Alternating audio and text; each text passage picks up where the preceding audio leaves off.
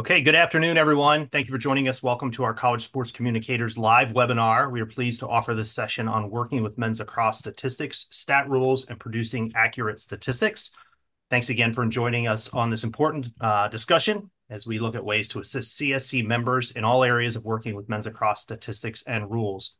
Our presenters today are leaders in college lacrosse communications and st statistics, and they are here to offer their insight and expertise first and foremost, I want to emphasize at any time, please ask questions in the Q&A. I can't emphasize that enough. Um, Q&A function is live, and we'll be going to that frequently uh, over the next hour. For those of you that I don't know, my name is Ernie Larossa. I am the Director of Athletic Communications at Johns Hopkins. This is my 27th year at Hopkins, and I've worked with our men's lacrosse program uh, throughout my time uh, here at Hopkins, and I will serve as the moderator this afternoon. Uh, as a reminder, we are recording this webinar. Um, and later on this afternoon on the CSC website and YouTube page, you can watch uh, this as an on-demand option. Um, and we ask you to please share this with any of your colleagues uh, that could not attend live.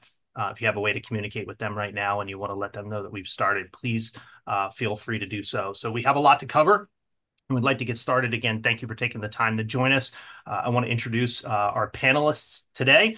Uh, we have three people with us uh, that are going to be here to answer all of your questions and provide some insight. First is John Stark. He is Assistant Director of Athletic Communications at Syracuse. Uh, he's in his 20th season of college lacrosse, including his 16th as an SID. He was four-year player. Fun fact about John, he has run at least one mile every day for 2,231 consecutive days. Uh, John, thanks so much for being with us today. Uh, Stacy Michaud Yep. Stacy Michaud is the Assistant Athletic Director for Sports Information at the United States Naval Academy. She is her 26th year at Navy and has worked with the men's lacrosse program since arriving there uh, in Annapolis. Fun fact about Stacy, she hails from the lacrosse hotbed of Iowa. Jerry Price is the senior writer and historian at Princeton and has worked with the men's lacrosse program there since 1990. So this is Jerry's 35th year of Tiger lacrosse. He has been the head statistician at men's lacrosse championship weekend on Memorial Day weekend since 2005. Fun fact about Jerry: Jerry is an accomplished author and published has published two books. Um, We'll let you know that Ryan Eigenbrode from Loyola, Maryland was supposed to be on this panel, um, but Ryan um, is sick today, so he uh, is unable to join us. So um, these are lacrosse experts. Uh, what we're going to do is we're going to run through a lot of different areas and a lot of the stats that you keep in men's lacrosse. First and foremost, I want to emphasize men's and women's lacrosse are different. They are not statted the same way in many instances. I believe a seminar, a webinar like this will be following uh, in the near future for the women. And I encourage you, if you have men's and women's across and you are new to the sport, to please uh, log on to that one as well, uh, as you'll notice some some pretty distinct differences in, in the way some things uh, are kept. So what we're going to roll through, we're going to hit some topics. There's a Q&A chat room. I really, really encourage all of you to um, to use that to communicate with us so we can um, hit a lot of your questions during the course of this time. Um, but we'll roll through some topics we think are important and we will uh, we'll go from there. So the first thing we want to talk about, and if you've uh, if you've done some of these webinars that are on the CSC website in other sports, uh, you know, first thing we want to talk about is pregame prep. So uh, how do you prepare to host a lacrosse game uh, as a host sports information director? So if we can just go through and and Stacy, John, and, and Jerry will ask you, uh, just let us know um, the things that people should be aware of as they prepare to host a game. So Stacy, um, you know, we'll start with you. Sure. Thank you. Um, thanks for everybody for hopping on. Um, we did something like this last year and seemed well received. Um, before I hop right into maybe some things to be prepared for, um, I am from Iowa. Um, I had seen one men's lacrosse game in person prior to coming here, um, so I knew nothing. And I know that there are a lot of you out there that are probably in that same situation, unless you were um, brought up in the the Northeast, you probably have not seen lacrosse, or maybe you've seen some of it, but you don't know um, really what you're what you're doing right now. It's okay. Um, I relied on Jerry Price. I relied on Ernie. I relied on some some different folks that have moved up um, in athletics over the years that um, were great resources for me. Use us do not be afraid. Last year we had a bunch of people that um, reached out to each one of us with, you know, uh, any and all questions. No question, as you as they say, you know, the only dumb question is the one that's not asked. So please, please, please use us. We're happy to help. Um, never in my wildest dreams did I think that I would be, you know, a panelist uh, talking about lacrosse back in the day, but um, it's a great sport and we're willing to help. So that's first and foremost. Um, in terms of game preparation, um, all that fun type of stuff. We play at our football stadium. We're really lucky in that we have a great facility. Um, but because we play in our football stadium, which is a 30, 34,000 seat facility, we are far away from um, the scores table, from you know the the sideline. So first thing make sure you have communication walkie talkies you have somebody at the table that you know can call up penalties is counting down the penalty time whether you have it on um, if you have a facility where you can put it on the video board great but you still need somebody down there to make sure that you're releasing the person um, in proper time and and also giving the information up to your sids that are are keeping track but um, we are lucky. Um, we we have plenty of people to help. We have an inputter. Um, there's myself as the lead caller, and we have another person there as well to, you know, hectic plays happen, you know, and you need somebody, a, a player is turned kind of a funky way, and you need another set of eyes, but you can't just stop, you know. So it's nice to have another person in cases where you know you can't see a number so you put a placeholder in and just say team and you continue to call and that secondary um, caller or helper can look and see what that number is and be able to come back when you have a moment of downtime to be able to replace that team um, with an actual uh, player number so um, I guess I'll I'll pass it off. I don't want to hog up everybody's time, but um, we all have we all have different situations. I understand we're not all playing at a football stadium. Um, when I first started here, we were on a card table, sitting right behind the the uh, box. So you can do it no matter the situation, um, and we're all here to help you. Yeah, so let's go to a little bit of a smaller facility. We'll go instead of John, we'll go to Jerry real quick. Jerry, you're uh, you're playing in a little bit of a smaller setup than a football stadium, a little bit more like Homewood here at Hopkins. So tell us a little bit about your setup, your crew, and how you manage game day from a stat standpoint. Yeah, so we have a very small facility. It's uh 2,500 seats. It's lacrosse only. Uh, we have a tiny press box. It's smaller than your average high school uh, press box. We have three people on our stat crew. We have one person who enters we have one person who calls usually i'm the person who calls and then we have one person who watches the video stream of the game and that person is in charge of looking at either replays or just rewinding it to see if we missed something. So things happen can happen quickly. It, if you in most games on all levels have some sort of video streaming. So if you can have the stream going live in your press box and somebody who's assigned to watch it because your tendency is uh, all right well was that number 11 or number 17 and as you're looking at that the play has continued and you've missed two other things. So then when you have somebody who can do the replay they can go back and say yeah that was number 17 or that shot hit the post or the goalie didn't get a piece of that or whatever and then you can go back and catch up later so for us it's three people plus a fourth person who's doing social media but that's not really part of the stat crew uh, it's three people somebody who enters somebody who calls and somebody's looking at the replay John, anything different you want to order at uh, offer? I know at Syracuse, um, sports no bigger anywhere in the country than it is at Syracuse, and and when we go there, I know uh, I don't have to worry about a thing. You have a great crew, and and they're all trained well. Yeah, I think we're lucky in that we have that ability to have a stat group dedicated, so an inputter, a caller, and a second spotter if if we have somebody, um, and participation too. I think is the big one because as we know, just because you get into the game and you don't generate a stat, you're not going to get that participation. So often we have students um, definitely doing ours and the opponent. And if the opposing SID is there, they know their teams better than anybody else um, to mark off participation when somebody gets into the game. It may not generate a stat. Um, that that is definitely the big one. It saves a ton of emails on Monday or a kid coming up to you after like, hey, you know, I played. How come I didn't get credit for this game? You know, it saves saves there. So if you can, um, definitely three three places to you know focus on your stack crew. And like Jerry said, if you have that stream, that helps so much. And you know, building in that placeholder, like Stacy said, I think that's so big. Like, just get to the next play. Like you go shot, save, ground ball, shot, goal. Trying to get that second ground ball in there is important. If you can just get the placeholder and move on, and then come back to it, I think that's that's super helpful. And print the stat manual. I see Stacy's got hers uh, printed there as well. So learn the rules. There's a ton of great situations in there and, and some different things. And having that with you on game day and knowing how things are going to get scored is going to be super important. I would agree. Definitely take some time to review that, especially if you handle men's and women's across, because again, they are scored differently in some situations.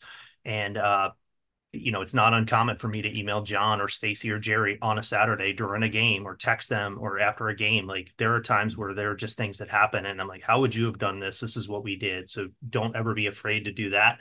Uh, before during uh during a game. So wanted to talk a little bit about um, some of the basics and i will say we're gonna i think all of us use stat crew. I know presto offers a, a lacrosse scoring option. We're not going to go in depth on uh, how you actually score things in the programs. There are a couple instances where i think we will touch on them because it does affect how the game actually uh, how it is statted.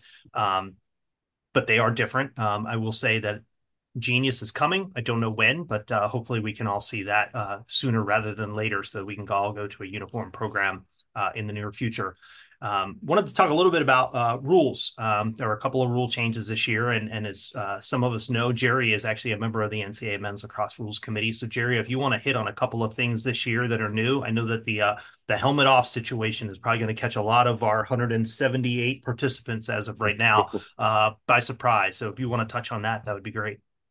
Sure. Um, so the first thing I would say is if you're if you're new to lacrosse, go through the rule book and get a sense of you know what the rules are, and it helps you stat if you know what to expect. As far as this year is concerned, it, uh, rules are done in two-year cycles. This was not a change year for uh, rules, but we were able to make two changes based on uh, player mm-hmm. safety. One of them is if the helmet comes off of a player, the whistle will blow immediately. If the player is on offense, whoever the player is whose helmet came off has to leave the field within 20 seconds and play will restart after 20 seconds. So this is not a quick restart. It's not like a, you know, a, a loose ball push, you pick up the ball and you start going the other way. It's a 20 second count by the officials. So both teams will have a chance to be set before the game starts again. If the if the offensive player loses his helmet, it's a change of possession. If the ball is loose when the helmet comes off, then the player whose helmet came off, the other team gets possession. And if the defense's helmet comes off, it's a 30 second uh, time serving penalty. To enter that penalty, uh, there is no code in StatCrew, and I'm not sure about Presto either, but in StatCrew, there's no your helmet came off code. So you can just call it illegal equipment um, or delay of game, one of those. Uh, the whole point is that helmets don't come off if they're properly strapped on. Players have gotten a little loose with that, and helmets are coming off all over the place. So it's a player safety thing to try to prevent players from having their helmet come off. The uh, uh if that happens on a face-off, it is, does not count as a face-off violation. So at least it doesn't yet. Uh, we're going to review that as the season goes along, but for now, it, you can't have a face-off violation due to a helmet coming off. Um, and uh, if the helmet comes off as the result of illegal contact from the other team, then the player's helmet came off has to leave the field until the next uh, dead ball. But that is not a violation or a penalty on them because the illegal contact penalty will supersede that. They're not even uh, simultaneous penalties. So if you get uh, hit and the officials and your helmet comes off and the official throws a flag for uh, illegal body check, unnecessary roughness, whatever the call is, then that penalty will stand. The player's helmet came off, does not get penalized, but does have to leave the field. The other is replay. Uh, replay has existed in a very small form in the NCAA Division One championships, and that's it. It's been expanded to include any regular season game. Now, the technology differs greatly between uh, all levels of lacrosse. Uh, not every conference, not every school is going to be using replay. In fact, I would guess that the majority will not be using it. If you are using replay, the main thing you have to keep in mind in statting is replay can be used uh, in two circumstances. One is something to do with play around the crease and goals. These are uh, situations where a coach can challenge. They have two challenges for the game. If you challenge one per half, if you challenge and you lose, you lose a timeout. So coaches are going to be a little hesitant to challenge because they don't want to lose their timeouts. Then um, play will continue if there's no goal or there's no call of in the crease. Play is now continued the other way. The coach has 30 seconds to challenge the play. If the coach challenges it and review happens and the uh, the the the call on the field is overturned, then none of the stats that happened after that count. Even if it's a goal, no matter what it is, all those stats come off, and you go back to the point where uh, the play was incorrectly called, and only those stats count. There is only one exception to that. If there's a flag down, a coach's challenge flag on the field, play continues, and there's a penalty called, that penalty will stand. So if there's an unnecessary roughness or any kind of penalty like that, that play will stand even if the uh, call on the field is overturned. So that is the uh, um, that's the rule. The question is, uh, leaves the field until the next dead ball. Who adjudicates that? the officials do. So what's going to happen is the the officials are going to blow the whistle. Uh, player's going to leave the field. He has 20 seconds to get off the field. Both teams are now set. They'll play the they'll replay the whistle to start. Play will go, and then if the ball goes out of bounds or if there's a violation or anything that forces the whistle to blow at that point, the player is allowed to come back onto the field.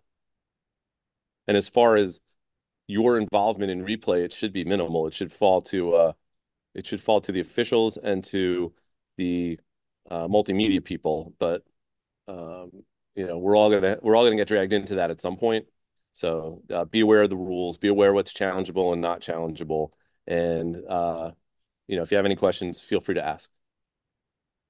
Yeah, I also, certainly feel like feel free to ask. Um, certainly feel like that's a a small group of people, like Jerry said, that will probably do that this year. It'll be interesting to see how that plays out. Uh, but observing it from afar and learning from how it is managed uh, in those situations where it does take place is, is good. Jerry, one question for you that I have because we've talked about that situation with the helmet off, the turnover. Who gets the turnover? Is it a personal turnover? Or are we going to score that as a team turnover? Helmet comes off. I don't think we made a determination for that.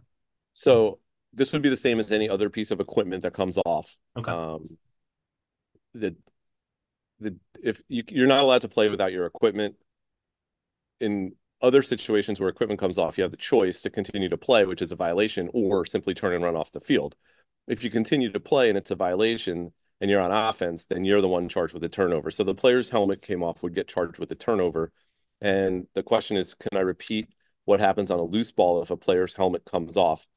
if the players if the ball is loose and the helmet comes off, the team whose helmet came off, the other team will have possession. So if that team was on defense, then it's a turnover. If that team, if the team who loses their helmet was on offense, then the de- that that would be a turnover, but it would not be a time serving penalty. And if the team on defense loses their helmet uh, while the ball is loose, then that is nothing. It's just continuation of the uh, possession for the offense. But right. the one thing it would do is it would reset the shot clock to 60 if it was 60 or under, or 80 if it was between 80 and 60. Okay. Great. Well, thanks for going through that, Jerry. I appreciate all of your efforts on the rules committee. I know it's uh it's great to have an ally there uh, that looks at things like we we may look at them in game while we're scoring. So I see a, a, question popping in. So we're gonna we're gonna hold a couple of those, but we're gonna go through our list here. Um, and it's a great question, but I think there's a point in this discussion where where we're gonna hit a little bit on that. So we're gonna start off like pregame. So we're gonna talk about starters and participation. Um, and Stacy loves this topic, so we are gonna let Stacy take the lead on who the official starters are in a men's lacrosse game. Stace? I absolutely will. One thing I will say, we um, I know not everybody is utilizing um, the whole replay situation, but we are one school that um, plans to utilize it for conference and non-conference. We've already had a request from one of the officials to have our people that are handling the replay come down and just have a conversation with them um, about 45 minutes before the game. So that might be something that you pass on to your video review folks um, for those of you that are planning on doing that, um, probably a good thing for this year since it's going to be hit or miss across across the board. So, um, as for starters, yes, my favorite subject. Um, contrary to what most coaches believe, um, it is not your starters are not the people that are actually on the field for that first face off it's a little bit I I liken it to football. Your starters are not your kickoff team or uh, whatever. It's uh, your starters in terms of your three starting attackmen, your first offensive midfield, not face-off midfield, offensive midfielders, your three close defensemen, and your goalkeeper. It doesn't include your face-off guy, your short stick defensive midfielder. You have two of them, you know, whatever. It is super simple. Three attack, three offensive midfielders, three close defensemen, and your goalkeeper. Super easy. Um, there are a lot of coaches that prefer that it be your face-off midfield you can announce whatever your heart desires at your game, but for stat keeping purposes, so we can have it the same across the board, please use that lineup. Again, your offensive guys as your starters. Um, participation. Uh, John kind of mentioned it too. If you have an extra person that can keep participation. That's the best way to do it. If a visiting SID is there, just ask them. I'm sure that they will be more than happy to keep it. Um, do not try and keep it on the fly. I've seen a lot of people ask questions over the years about subs. I could not even imagine that. That would be wild, crazy, and you would probably miss about 10 goals along the way. So don't worry about trying to sub people in and out of the game. Um, just mark them down. Keep a roster, you know, cross them off, circle them, do whatever as they come in. And once they're in, you know, you know that they have um, entered the game. Um, one thing, too, that um, for those of you that don't keep stats directly on the field and you're maybe elevated like we are up in the press box, um, excuse me, if you could have the person that calls up your penalties let you know when there's a goalkeeper change, that's an easy one to miss. Um, I'd also try and keep an eye on that between quarters. Um, that's also a good time that they will a coach will make a change and it's an it's an easy time that you might miss someone. Um, so if if the person that's in your box that's doing penalties can also help you keep an eye on that. That would be uh, super helpful. I think participation is an underrated thing that people don't pay attention to enough, but we should be trying as host SIDs uh, to to try and maintain that to the best of our ability, not just for our team, but for the visiting team. I know it's difficult. Um, you know, we're a Division three school with a Division one sport, so I I know the Division three world where there is sometimes one person doing stats for a lacrosse game, which it is challenging enough and participation in that situation probably needs to be the last thing you're you're tracking. Um, but certainly you should be trying to do it um, if at all if at all possible. Um, we're going to transition now to to face-offs and talk a little bit about those, and we'll have Jerry kind of lead us through a little bit of a discussion there, and then we're going to start hitting some of these questions that we've received in the chat and the Q and A, and keep those coming. Um, really appreciate people who are chiming in with those. Jerry. So every face-off in men's lacrosse has a winner and a loser, um, and if you're doing men's lacrosse and women's lacrosse, this is one of the places where it's radically different. So don't apply anything between the two sports there's a winner and a loser of the face-off. So you'll enter the two people who are at the face-off X and then you enter the ground ball for the person who gains possession. Not every face-off will have a ground ball. There can be a face-off where there's a violation. Um, there could be a face-off where uh, the ball goes out of play without anybody getting possession. So you don't have to have a ground ball on every face-off. Uh, the winner of the face-off is entered, and he will get credited for a face-off win. The other player will get credited for a face-off loss. And then there's a ground ball that will be given if the ball is picked up by somebody. This is one of the only situations where you can have an uncontested uh, ground ball count as a ground ball. For instance, if if there's a man up face off or just a face off in general, and the face off person controls it to one side where there's only one player on his team and there's nobody within 20 yards of him, he still gets the ground ball for picking it up in that situation. Um, so statting face offs are fairly easy. You get two face-off violations that don't result in a penalty. The third one results in a time-serving penalty, and each one after that, that's per half. So if I take the first two face-offs and I'm called for violations, and then Ernie takes the third one and he's called for a violation, it still counts as a, a team violation. They're not counting individual violations. That penalty is entered as a delay of game penalty, and it is awarded. Uh, it's it's you enter it for the team, not for the individual player.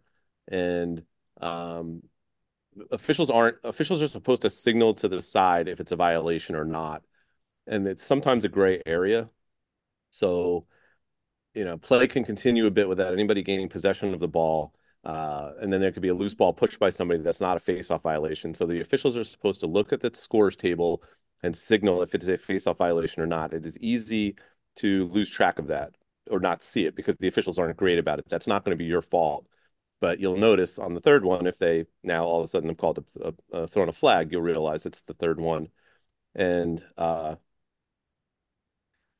there's um, and that's about it on faceoffs, right? The uh, yeah. So the the big thing there is Jerry used the example of him committing two faceoff violations and then me coming in and and and committing one, and it's a team penalty it's a team penalty even if Jerry commits all three of the violations. So it doesn't matter if it's three different guys or one guy three times. Um, it is a team uh, penalty, and we have a question in the chat about that. It's team penalty. By, it's served by the person who committed the the penalized face-off violation. So even if committed the first two and Ernie commits the third, Ernie serves that penalty, and then for the rest of the half, every face-off violation from there is another thirty second penalty, and it resets for the second half. Yeah, so again, any face-off violation uh, that becomes time serving, it doesn't matter who's in the box. It's a team penalty. It's credited against the team. So an individual will serve it. Somebody asked if it was the in-home or the face-off guy. It's the third face-off guy who took the penalty who will serve it, but it does not count against the, as a penalty against that individual. And then there's um, some other there are some other things. One is if somebody scores a goal with you know 1.1 seconds left in the quarter and they line up for a face off, but nobody has possession of it when the horn goes off, then you don't enter the face off. That that doesn't count as a face off. It's not like a dead ball rebound or something like that. Um, and there there could be violations um, committed before they ever line up. Those still count as face offs. So like delay of game on a face off counts as a face off counts as a face off. So you would enter a face off even though there wouldn't be one and no ground ball in that situation, just a winning, Correct. just a winning person. Um, and if so there's sometimes you'll also see the, the person who wins the face off. Uh, for instance, you can't carry the ball in the back of your stick. Um, so if somebody does that, it appears that they won the face off, got a ground ball. You've entered the face off, you've entered the ground ball, and all of a sudden it becomes a uh, it becomes a face off violation. That's not a turnover. That's a face off violation. Yeah, we have a good question here. If the scores table is marked down three face-off violations for a team and a half, but the referees signify to the table it is the second violation, is it the responsibility of the scores table to stop the game and inform the referee? That answer is no. Uh, regardless of whether or not we think we're 100% right, whatever the officials are are going with is is the way you have to go. What you would need to do is at quarter break, halftime, whatever the case may be, try and figure out which face-off you have marked as a violation that they did not count as a violation. Uh, it's going to be one of three if you've gotten to three and they haven't. Um, what you don't want is at the end of the box at the end of the game, you have a box score with three face-off violations in a half, and you've not had a penalty served. So you want to make sure that you get that corrected uh, before you before you move on and, and finalize everything with that game. Uh, so let's move on to shots and saves. Uh, one, thing so John, wanted, one thing I just wanted to throw in there is one situation, and getting a little ahead of ourselves, but there is one situation where the scorer is obligated to tell the game officials, and that is in lacrosse, if you get five minutes worth of major penalties, you foul out of the game. Now, I've been doing this since 1990. I've never seen anybody foul out of a game, but that it that does exist. That possibility does exist. And it's not five penalties, it's five minutes of major Five penalties. minutes. Now, with like two and three minute penalties, it's possible. At that point, you are obligated to tell the official that, hey, number 26 has uh, five minutes of major penalties. That's a good point. Good good point there, Jerry. Again, if you have questions, please don't use the chat function in the uh, in the Zoom. Please go through the Q and A um, so we can keep everything together. Uh, that would be great. Um, so we're going to move on now to shots and Also, the- saves. And we One can thing, John. question, one thing the question says, what if the ball goes out of bounds on a face-off? Um, it is uh, possessions given to the team that you know, it- whatever team Whoever's touches awarded possession. out, the other team gets possession and gets a face-off win, no ground ball. No ground ball. That's the key. Yeah, Yes. just a face off win. John, now we will move on to shots and saves. I've been trying to get to you, brother. I'm with you. Uh, but John Stark is going to talk a little bit about shots and saves and how to properly uh, record those. John. Thanks, Ernie. Um, shots are pretty clear. You know, it's the intent to score. So lacrosse, it's a pretty easy thing to see. Um, they are generally at the goal.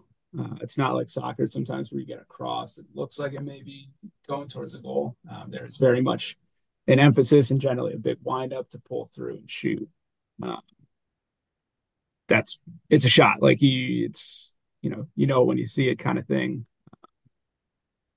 Saves are a different matter. Um, a save is any shot that the goalie prevents from going into the goal. If the goalie wasn't there, it would have been a goal. The goalie's there, that's a save. Doesn't matter where it hits them, if it goes off their foot, their stick, their own, uh, their helmet, their chest, any part of the goalie within the frame of the goal, anywhere inside of that six by six. Uh, that's very important to note. Um, that's a save. So probably a little bubble around that if it's you know close, but use your discretion there. If it's way outside, like this is the goalpost and the goalie's grabbing a shot over here, that's not going to be a save. We're going to call that probably a cause turnover and ground ball going back out the other way.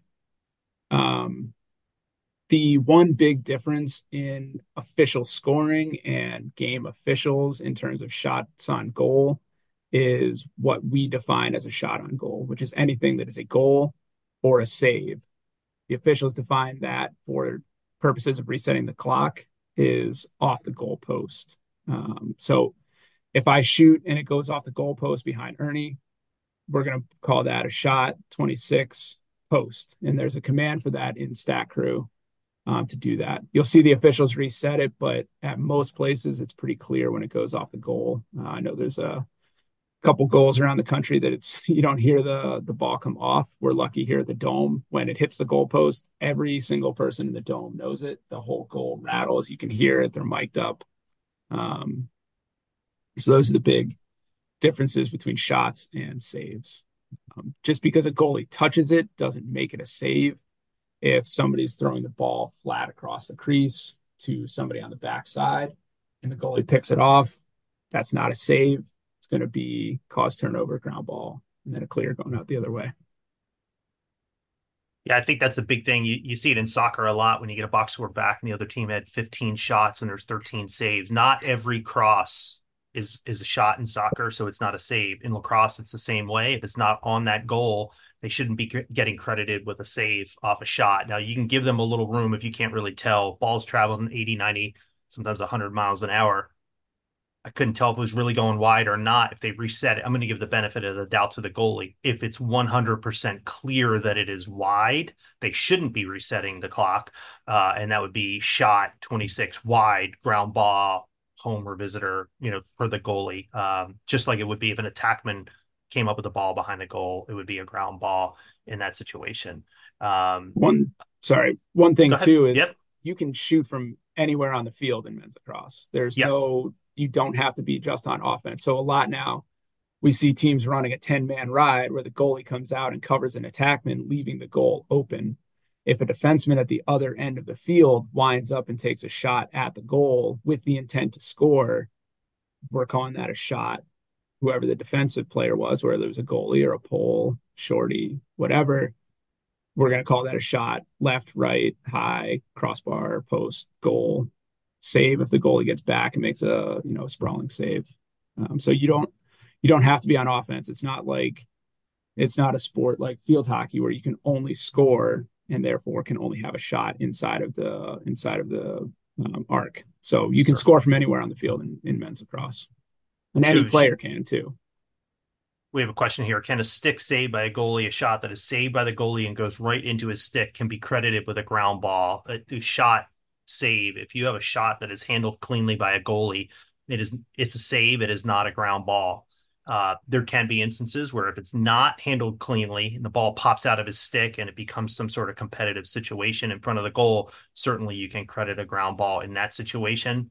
Uh, but if I just if I lob an easy one and Jerry saves it, Jerry gets a save, but not a save and a ground ball um, on that one do we i'm going to hit a couple questions here uh, maybe not necessarily what we've hit. Do we need a team line in our roster file for stats? Uh, yes you do need a team line because there are instances where uh, team uh, stats are recorded um, as we as we've noted on um, you know face off violations uh, can be a situation there. So you do want to create a, a person so to speak um, as a team entry and uh, I don't know how that works in Presto. I, am I'm only speaking for Stat Crew, and I know Stacy, John, and Jerry also use Stat Crew, but that is very helpful uh, to have uh, in your roster uh, there.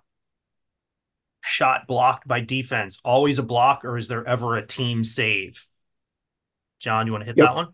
Yeah, there is a there is a team save in men's lacrosse. It's a player that is behind the goalie um, that makes a save. It does not get credited to that individual, uh, but it is a shot, uh, shot 26, and then team save. So I believe it's T in Stat Crew um, for that save. And if you look at the bottom, it'll show the entry commands as well. So if there's ever a question, most of the time the really high level stuff for Stat Crew will be right across the bottom for results. But yes, there is. If it's in front of the goalie, um, if I'm the goalie and Ernie steps in and soaks a shot, it's going to be shot, visitor, um, block. If Ernie is behind me and I'm out trying to play the ball and someone scoops it up and comes in, Ernie comes in and makes a save, um, shot, visiting team, uh, team save. Yeah, the one thing about team. that, though, the defender has to be in the crease. So if the defender's out of the crease, it's not. It's not, yeah. And it's not like yeah. field hockey where you enter the number of the player who had the save. It's just a team save, and and in that situation, um, if he's out of the crease, the defender gets a ground ball in addition to the shot being blocked. All right, so let's let's move on to uh, another tricky one. Uh, has changed through the years, and that is clears. Uh, and we'll have uh, John just kind of walk us through again, kind of the way that those are are statted. I know that that can be a, a challenging one uh, on the men's side. Yeah, so clears are a really important metric for showing going from defense back over to offense. And the one key factor in that is where that possession starts. Um, it needs to the ball needs to travel below the defensive restraining line to begin a clear. So from a face off, if your guy wins it out to the wing and you get back on offense, there's no clear there. But if your face off guy goes backwards, passes it to the goalie below the restraining line, and then you come back up the other field, that is now starting to clear. Um, there's three ways to satisfy a successful or unsuccessful clear. Uh, possessing the ball below midfield with after 20 seconds have elapsed on the shot clock. So we all now have big game clocks that show shot clock. So anytime that is below 60, um, if you complete a pass to a teammate, that is going to satisfy being a clear. And if you take a shot, uh, that is also going to satisfy a clear as well. And I think those are the the really big parts of that. So again, it's got to start below the defensive restraining line, and then come back out. So when you're entering that in Stat Crew, Um, you're going to hit L and you're going to start the team. And then if there's a turnover, there's already the turnover function built in there. So you can just hit T and it'll start your turnover process, whether that's a pass that's out of bounds or somebody gets pushed out of bounds and then you're giving cause turnover. And I believe we touch on turnovers and cause turnovers down the road. We do. Jerry, Stacy, anything else of note on clears that you wanted to point out? I know that uh, they seem simple, and then you start scoring them, and, and chaos can uh, can ensue. I mean, the the clearing rules have changed so much in the last few years that the clearing stats don't tell you what they used to tell you. But for now, that's that's the way they're kept. Yeah. The one big note for the uh for some of the people that have been scoring for a while, just because you touch it into the restraining box on the offensive end, that's no longer satisfying that unless it's below 20 seconds or you pass the teammate that's below that as well. Um, Not the restraining line. The stra- restraining line has nothing to do with nothing to do. It's just midfield now. Right. Midfield line. Yeah. You can go across midfield and come back as many times as you want in the first 20 seconds of a possession. So sure. The other thing, and we do, we scrimmaged the other night, and um, I had my two students with me to kind of get them back in the flow. In the middle of a clear, you can start to have ball on the ground and ground balls awarded. You have to try and figure out what's the best way for you to record that. We usually escape from the clear, and like if if if I'm clearing, I pass it to Jerry, it gets checked away from him, and then a scramble ensues, and then Jerry picks it up, and we want to credit him with the ground ball. I usually will escape from the clear, give him the ground ball, and then restart the clear. You just have to figure out what works best for you uh, in order to kind of like get yourself through that situation. Um, but clears can be, especially if a team is ten manning, um, it can it can get a little hectic down there for sure when they're when they're riding like that. Um, let's talk a little bit about penalties and extra man goals. Um, Jerry, uh, if you want to just talk a little bit about how you how we administer those uh, multiple penalties at once and uh, I'm, I'm sure Stacy, John, and I have some some things we can chime in on here as well. So uh, to try to be as quick as possible, obviously, if one team has more players on the field than the other because of a penalty, they're man up. So it's an extra man situation.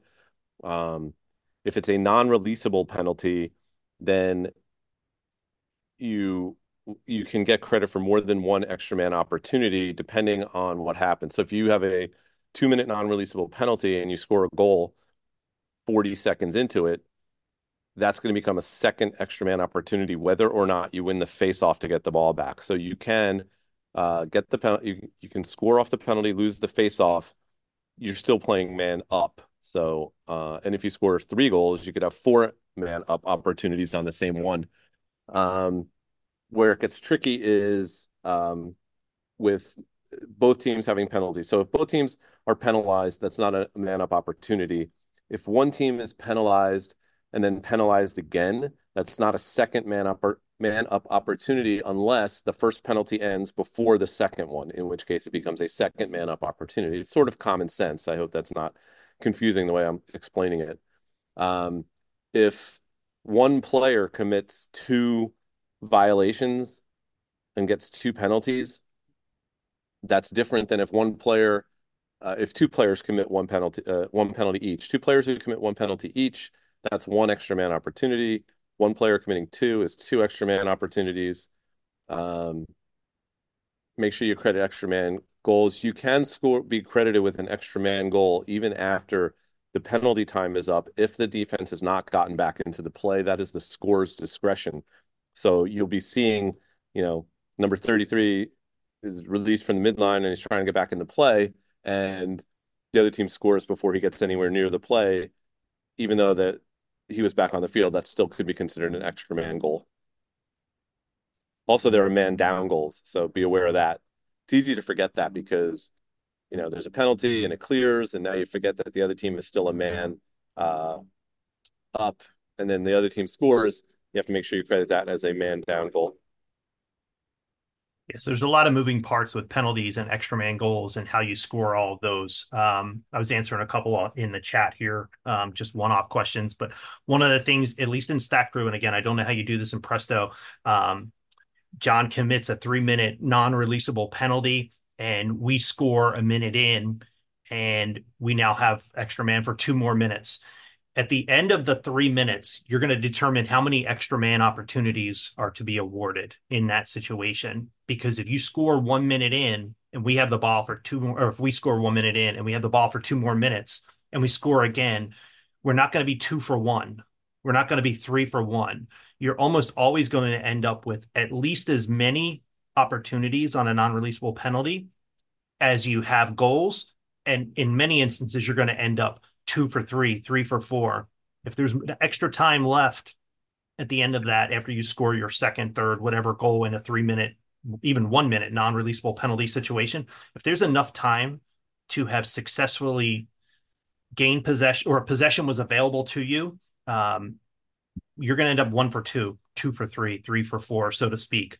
One thing you should know in that situation, if it's a, say it's a one minute non releasable penalty, and we score at the 41 second mark and there's a face off and we don't win it, it is not one for one. It is one for two. Just because we didn't win the face off doesn't mean we didn't have a chance to win the face off. And your coaches will push back on this hard. But it is um, anything above 10 to 12 seconds, that is, you're probably crediting your team or the other team with an extra attempt that is going to be a fail. Um, that that can be a point of contention with coaches. Just so just so you know, um, we did have a question here. I wanted to get to real quickly. Um, are clears tracked while a team is shorthanded? So that's a great question, actually. So if if I, if I have an extra man opportunity, we shoot. John's goalie makes a save, and they start to clear. If they clear it successfully, it is a successful clear. If we ride back and they fail to clear it, doesn't count as a failed clear. It does count as a turnover, but you're not counting it as a failed clear. It's kind of like I equate it to like icing in hockey. If you're shorthanded, you don't get you don't get called for icing. Uh, it's a little different than that, but that's the closest analogy that um, that I can come up with. Um, where can we find what penalties are releasable and non-releasable? That's a that's a great question. The officials will tell you immediately if it's non-releasable. Uh, if it's a non-releasable penalty they will communicate that to the scorers table. Um, you you may or may not know but a lot of times uh, they will tell you. It, it, they're all non-releasable until you're they're all releasable until you are told they are non-releasable is probably the way that i would best uh, uh best determine how you can figure that out you'll see the officials on non-releasable penalties. They will give the safety sign. They'll put their hands up over um, over their head to let everyone know that that's going to be a non-releasable that's true. Yep. penalty. Uh, if there are another question, if there are only a few extra seconds on a non-releasable penalty, then no emo. If there's a one minute non-releasable penalty, if we don't score until 56 seconds, that's going to be one attempt. Because even if we won the face-off, realistically, we did not have an opportunity, um, you know, to score again. Um, and there's always those caveats. I will say this 55 seconds in, we score a goal. Probably most times I'm not crediting us with another attempt until our faceoff guy wins the faceoff cleanly and runs down and scores and takes a shot. And then I have to credit us with another one because he got a shot off. So you're there's always uh, the gray area uh, involved in there. Um, Stacy, how about we hit? Uh, and I know we're we're at 250, so we probably have about 15 minutes left. But this is uh, this is great stuff. Stats with a flag down. How about you just touch on that real quickly for us? Sure. So um, most of your offensive stats will count. Um, the only defensive stat that you can give is a save. Um, if I have the ball and Jerry checks it away from me and picks it up, he does not get a cause turnover. I do not get a turnover. Um, there's no ground ball because I have, I still retain the ball because of the penalty. So if you can kind of keep that in mind, um, that will help you. Um, turnovers and cause turnovers. Cause turnovers is probably one of the most misunderstood, misstated. That's not really a word, but I'm going to make it a word today. Um, stat that we have. It's not a checks and balances just because you have a turnover does not mean that somebody forced a turnover. Um, there's got you have to uh, deserve a turnover. Um, or excuse me, a cause turnover. Um, just because I'm face guarding you doesn't, and I chuck the ball away, that doesn't necessarily mean that I get a cause turnover. So just be careful with that. Um, we've seen some really crazy numbers in terms of cause turnovers, um, which kind of leads me to believe that um, people maybe don't understand um, the rule. But again, just because you have a turnover does not mean that there has to be a caused turnover. Um, I, I can't remember. We do we have shot clock stuff in here? Um, one of the things with the shot clock, if it's running down, and you often see um, a player just roll it into a corner um, to let the time just go because they can't get anything off.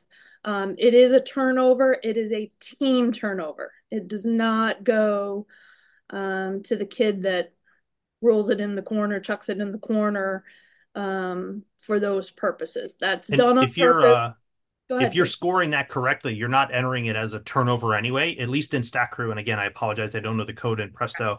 You're going to enter V for violation, and it's not even, and it's going to ask you for a team. It's not even going to ask you for a player number in that situation. So as long as you're scoring it correctly, the option to give it to a player wouldn't even exist. It would just be a team entry on those shot clock violations. Um, that's a good a good point there. It's a Um, very good point because you don't want to double up on number of turnovers you're giving any one team for that. Right. Uh, for sure. Um, I'm want to jump back real quick. Somebody asked the question about extra man. I want to go back in it. No extra man when leading team has advantage in final minute of a game and does not attempt to score. Um, that is correct. And there's no set time on that. It's not if it happens in the last 20 seconds, in the last 10, in the last 40. If in the scorer's discretion, you determine that uh, you're winning by four, your team draws a penalty, and you're just killing the clock by all means, we we don't penalize the offensive team for making no attempt to go to the goal or shoot until the guy on your third midfield decides he's going to take a shot. Um, and as soon as he does that, then it has to be. So if you make an attempt to score in any way, it has to count as a, an attempt. But normally, if you're just running out the clock, no, you would just change the Y to N and change that. Um, real quickly on extra mans, one other thing in Stat Crew, people have, have asked us all through the years is you have a penalty at the end of the first quarter. They hold the ball. There's no face off in the second, and the penalty actually um, really kind of takes place in the second quarter. Uh, when you get the code to enter the penalty, you're going to hit Y for extra man normally. Instead of hitting Y, hit plus. And if you hit plus in that situation, it will record the stat in the second quarter and not the first. So you're not going to see on your box score one for zero in the first quarter, uh, and or zero, whatever. However, I guess it would be one for zero, but it will count it. It will record the stat in the second quarter uh, for you uh, for those penalties that carry over. One thing about one thing about extra man and what Ernie was talking about with uh, not having it count as an extra man opportunity, that only can happen is if the defense is not pressuring. So if the defense, if you're if you're up by one and there's 20 seconds to go and you're trying to run the clock out and you're man up and the other team is chasing you all over the field, that's an extra man opportunity. If the defense has to be passive. And the other thing is it can't happen at any other point of the game. So if you're up by four, Yeah. you know, you're up by three and there's four minutes to go and you get a man up and you just want to kill the time, that still counts as an extra man opportunity. Um, again, I know we're getting tight on time, so let's hit a couple more of these uh, quickly. So, uh, using video after the game or the next day, Jerry, you want to just hit on that quickly for us? Yeah, so uh, when I started and nobody had video, everybody would come, would say the next day, "Well, my coach said we should have three more ground balls and four more saves," and you know that's great, but I'm not changing the stats now. If somebody says to me, "We we should have two more saves," I will say to them, "Show me on the video where you know, show me uh, uh, where in the game you think you should have more uh, saves, and I'll go back and look." And it's one thing if we credited number 11 with the assist and it was really number 17, but we got the number wrong. That's an obvious change. It's another thing when you get into judgment calls, especially things like ground balls. Was it a cause turnover? Did he never have possession? Uh, you know, those kinds of things, and, and also shots and saves. It's up to you. Now, I know this is tough if you're just starting out and you're in your early 20s and the coach is coming to you saying, change the thing. We need two more saves. Uh, but you have to say no. You know, I'm the scorer, and in my discretion, there wasn't a save, and we're not changing it. But you can go back and change it if you feel that there's compelling video evidence. You can't do it four months later. You have to do it in a reasonable amount of time. You want to define reasonable as 24 to 48 hours, okay. Um, but you can use video to help you um, stat. One thing, and I, I'm not apologize, John, if you said this, but on clears, a lot of teams now are taking shots from the other side of midfield mm-hmm. uh, if a team is 10 manning. And um, if you take a shot and it doesn't, if you take a shot and it goes wide or it goes in, but you think it's a shot from the other side of midfield, you have to give a successful clear and you have to give a shot. Um, it's a it's, it's something we're talking about on the rules committee about whether or not that should be legal to shoot from the other side of midfield. But uh, for now, that counts as a shot and a successful clear. Even if it's a shot that the other team is backed up, so you lose possession, you still took a shot, so it still counts as a successful clear. Yeah, that's the key. Even if the other team gets it, it's not a turnover if you've determined that it's a shot and the other team backs it up. Once you record shot, there's no turnover there uh, if the goalie or a defender on the other team backs it up. Um, couple little random points here recording accurate times for goals and penalties. So we had a question early on how do you handle when plays get chaotic and fast and you miss something and make a mistake? Do you move on and find it or fix it later or try and adjust when you can in the moment? One i would keep up with the play. Um, i would keep up with the play as much as you can and just note you know always have you know paper with you ground ball home 26 at you know the 11 minute mark. The one thing about lacrosse is 99% of the time no one's going back and looking at the play by play so if you're a few seconds off when you go back and just manually enter that, that that's okay. Um, if you miss a turnover, cause turnover, and you have your video stream, you know you can go back and get it. Um, I wouldn't focus so much on who had that cause turnover and miss four things going on in transition. I would get the things going on in transition, ask somebody in the press box, hey, I need that defender's number behind the goal. I can't watch right now. And they'll mark it down and you can go back and add that later. So keep up with the play and then you can always go back in and and enter those things um, later. And if you're a few seconds off, again, nobody for the most part is using a play-by-play in lacrosse. That said, times for goals and penalties should always be recorded by what happened, what is on the scoreboard at the time. Those those two things should have an accurate time marked um, on in your box score. So make sure those two things are always recorded uh, correctly. Um, goalie changes. Um, recording the time uh, whenever you have a goalie change. Stacy hit on that earlier. I think watch timeouts, watch end of quarter situations. Sometimes teams have, especially if you're uh, no visiting SID, sometimes teams will have a goalie that comes in uh, in man down situations or end of the game situations when they are going to chase. They may use a different goalie. You always have to have a goalie on the field, even if they're on the other side of midfield. Um, Jerry, empty net goals, your favorite? There are none. Exactly. There are no empty net goals in lacrosse. Your goalie can come out of the. The rules say that somebody on the field has to be the goalie, so you have to have a goalie on the field at all times. If you're down by a goal, there's 40 seconds to go out of a timeout. You could put the goalie on the other side of midfield and play with seven defenders, you know, seven non-goalies on the on the defensive end. If they break free and they're uncontested to the goal and they throw it in the goal, it still counts against the goalie. It's unfortunate but those are the rules. There's no empty net goals in lacrosse. Uh, with that, how about own goals? John, when would you decide a goal was an own goal compared to when a goal was uh, not an own goal? I mean, there it's a play where the defender throws the ball back into the goal. Uh, they're pretty rare for lacrosse. They do happen sometimes in clears if a defender is throwing the ball back to where they think the goalie should be, and the goalie's not there, and it goes in. Um, it's going to be an own goal, so that goes in as um, shot visitor team. team. Yep. Team. There's no. There's nothing. It's not the closest person to it, or it's not the last offensive player to touch the ball. It just goes in as team. There's no shot credited, and Stat Crew knows that too. Um, but you do have to start it with the shot, and then you just put in team. Put in team as the as the entry.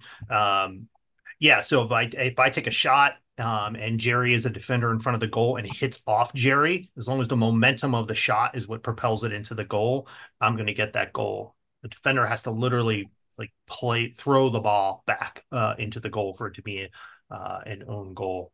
Um, overtime ending a game. Games go to overtime, and um, you know, we're playing Syracuse and they score one minute and 42 seconds into overtime.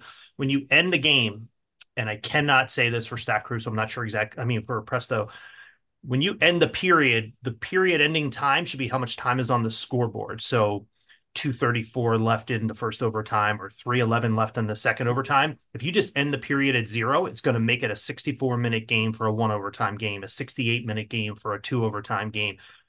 And that's going to mess up your goalie minutes played and it's going to you know have an effect on their goals against average. So you want to make sure that the end time of the game in overtime is whatever time is on that scoreboard. Um, goalie should play 61 32, not 64 minutes if the game ended 132 or whatever the case may be uh, into overtime. Um, talked a little bit about hectic plays. A, a suggestion just um, we use students a lot to input. I do use my assistant a lot as well, but we use students. And what I try and do is when I call, I try and almost like slow down.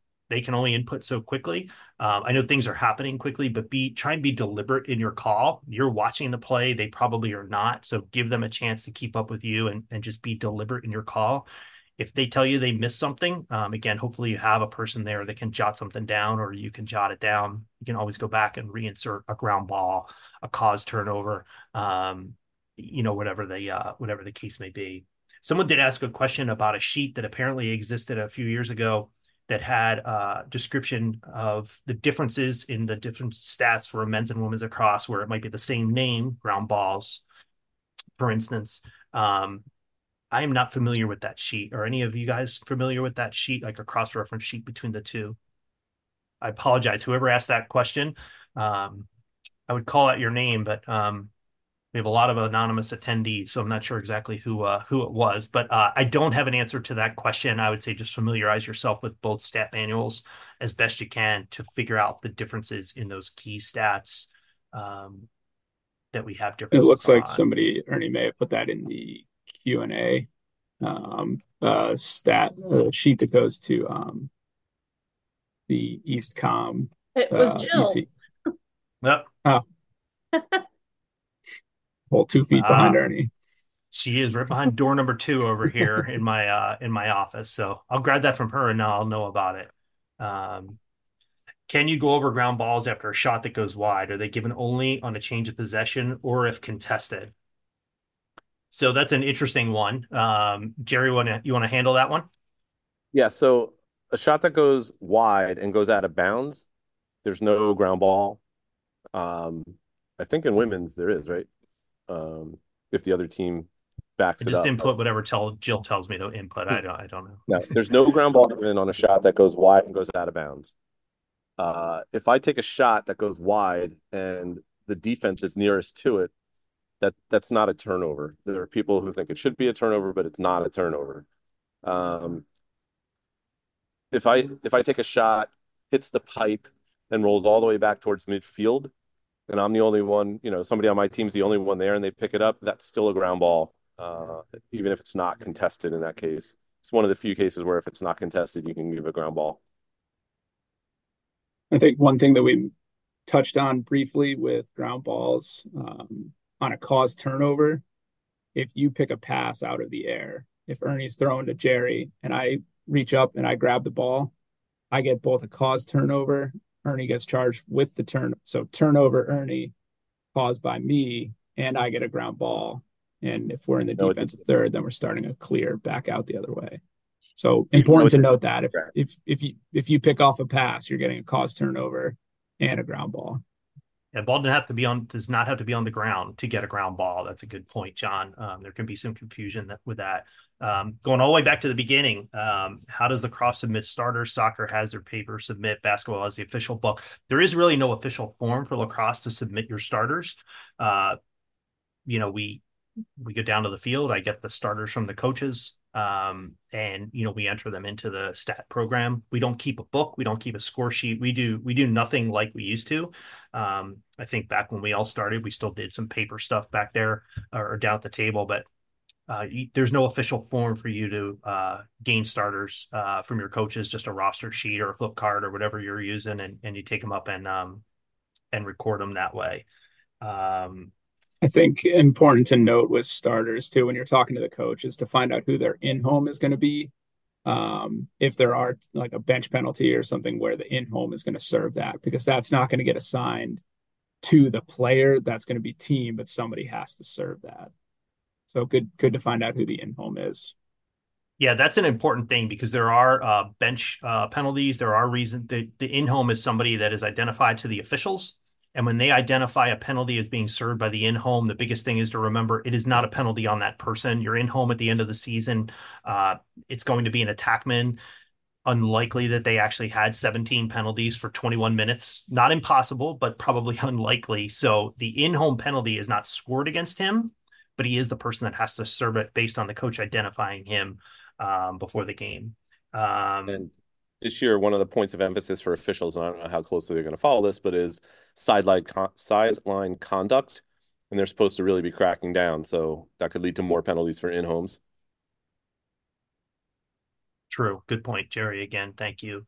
Um, so I know we've we've drifted a little bit past three. I feel like Stacy, John, Jerry, and I could probably talk about this for another hour, but uh, um, really appreciate it. We were up uh, near 150 and over 150 uh, people with us all through this hour. Um, really think it was a great opportunity please look us up on our websites. If you have any questions um, at any point during the season, if something comes up, don't hesitate to email any of us. And if we don't have an answer, I'll email John. John, John will email Stacy, um, and then we'll all check with Jerry and make sure we have it right. So we'll uh, we'll make sure that we get everything um, answered. Don't be afraid to reach out to somebody on this panel um, or Ryan at Loyola. Always happy to help.